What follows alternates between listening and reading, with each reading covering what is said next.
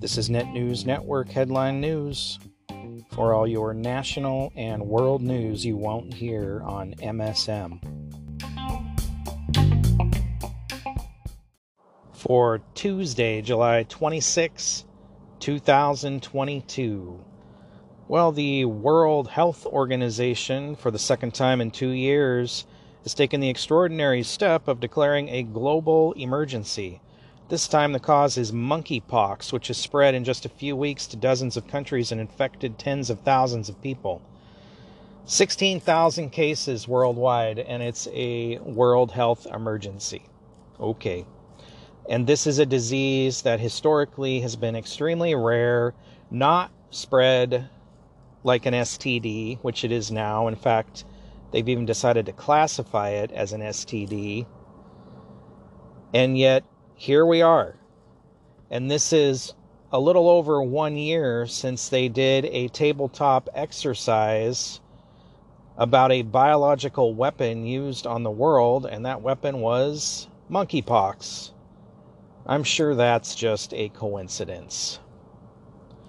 The WHO's Director General on Saturday overruled a panel of advisors who could not come to a consensus and declared a public health emergency of international concern a designation the WHO currently uses to describe only two other diseases COVID 19 and polio. Polio also making a comeback for some unknown reason. We have an outbreak that has spread around the world rapidly through new modes of transmission about which we understand too little and which meets the criteria for a public health emergency, he said. It was apparently the first time the Director General had sidestepped his advisors to declare an emergency. The WHO's declaration signals a public health risk requiring a coordinated international response. The designation can lead member countries to invest significant resources in controlling an outbreak, draw more funding to the response, and encourage nations to share vaccines, treatments, and other key resources for containing the outbreak. It is the seventh public health emergency since 2007. The COVID pandemic, of course, was the most recent. Some global health experts have criticized the WHO's criteria for declaring such emergencies as opaque and inconsistent. At a meeting in June, the WHO's advisors concluded that while monkeypox was a growing threat, it was not yet an international emergency. The panel could not reach a decision on Thursday. This process demonstrates once again that the vital tools needed to be sharpened to make it more effective, he added, referring to the WHO's deliberations. Monkeypox has been a concern for years in some African countries, but in recent weeks the virus has spread worldwide. Some 75 countries have reported at least 16,000 cases so far, roughly five times the number when the WHO's advisors met in June. Nearly all the infections outside Africa have occurred among men who have sex with men. The outbreak has galvanized many in the LGBT community who have charged that monkeypox has not received the attention it deserves as happened in the early days of the HIV epidemic. The WHO's declaration is better late than never, an infectious disease physician at Emory University in Atlanta stated. But with the delay, one can argue that the response globally has continued to suffer from a lack of coordination with individual countries working at very different paces to address the problem. There's almost capitulation that we cannot stop the monkeypox virus from establishing it, its, itself in a more permanent way. Dr. James Lawler, co director of the University of Nebraska's Global Center for Health Security, estimated that it might take a year or more to control the outbreak. By then, the virus is likely to have infected hundreds of thousands of people and may have permanently entrenched itself in some countries. We've now unfortunately really missed the boat on being able to put a lid on the outbreak earlier, Dr. Lawler said. Now it's going to be a real struggle to be able to contain and control spread. The longer the outbreak goes on, the greater the chances are of the virus moving from infected people to animal populations where it could persist and sporadically trigger new infections in people. This is one way that a disease can become an endemic in a region. As of Saturday, the United States had recorded nearly 3,000 cases, including two children, but the real toll is thought to be much higher, as testing is only now being scaled up. Britain and Spain each have about as many cases, and the rest are distributed through about 70 countries. Many of the infected in these countries report no known source of infection, indicating undetected community spread. The WHO advisors said at the end of June that they did not recommend an emergency declaration in part because the disease had not moved out of the primary risk group. men who have sex with men, to affect pregnant women, children, or older adults who are at greater risk of severe illness if they are infected.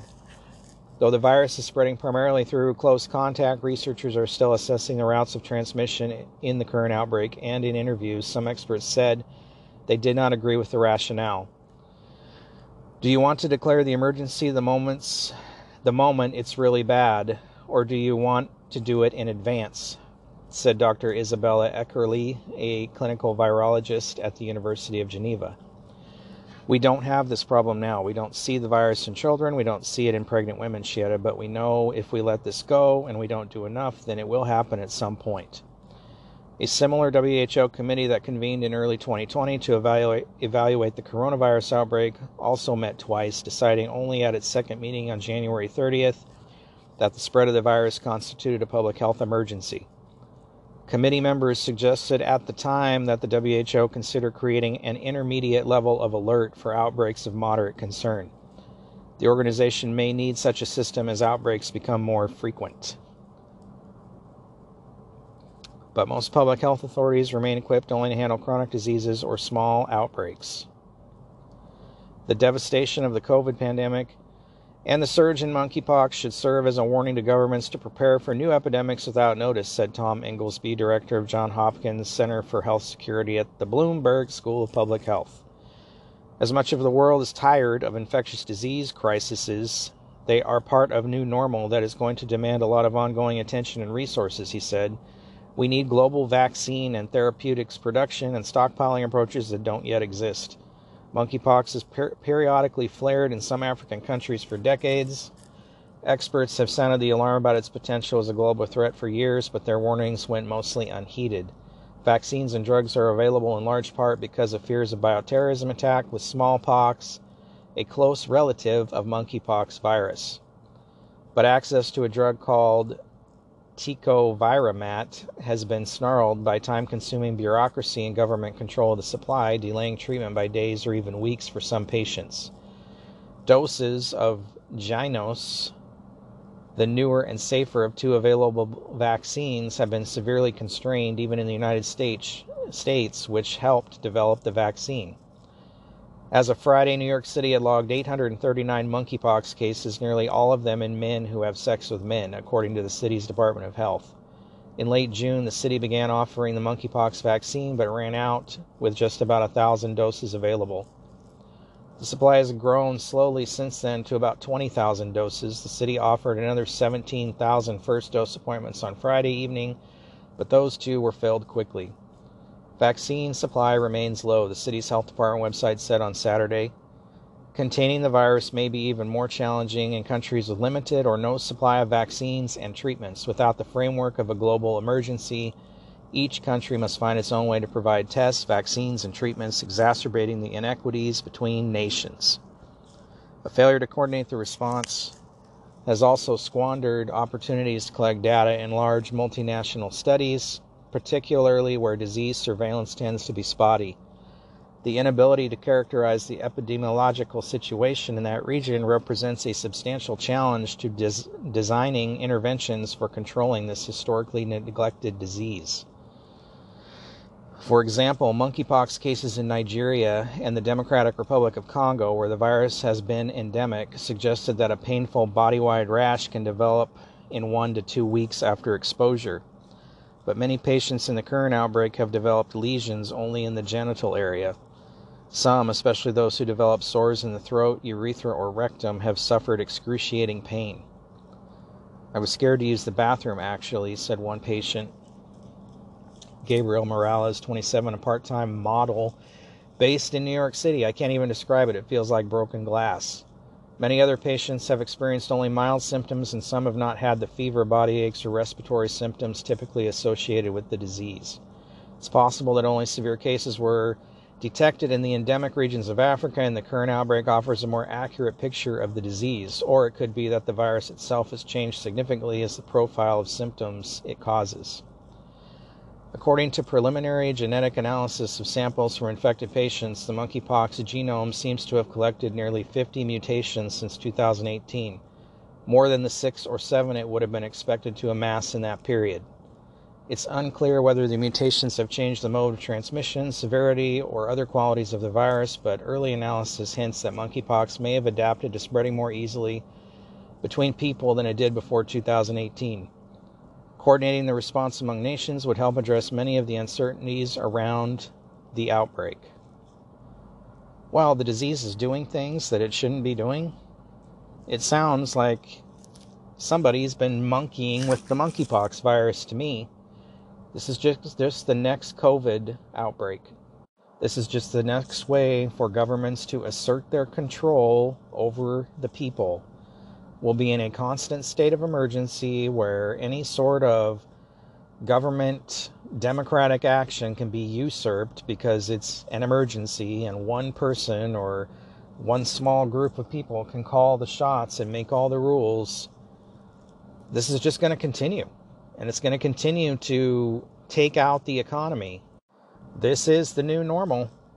All these things happening at once COVID, monkeypox, polio making a return, inflation, supply chain issues, all this stuff happening, fuel prices, food prices.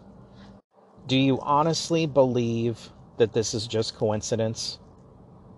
There are no coincidences. This is a planned thing. Winter is coming. We are going to have major food and energy and supply shortages, and I hope you are taking the steps necessary to keep you and your family safe because nobody is looking out for you but you.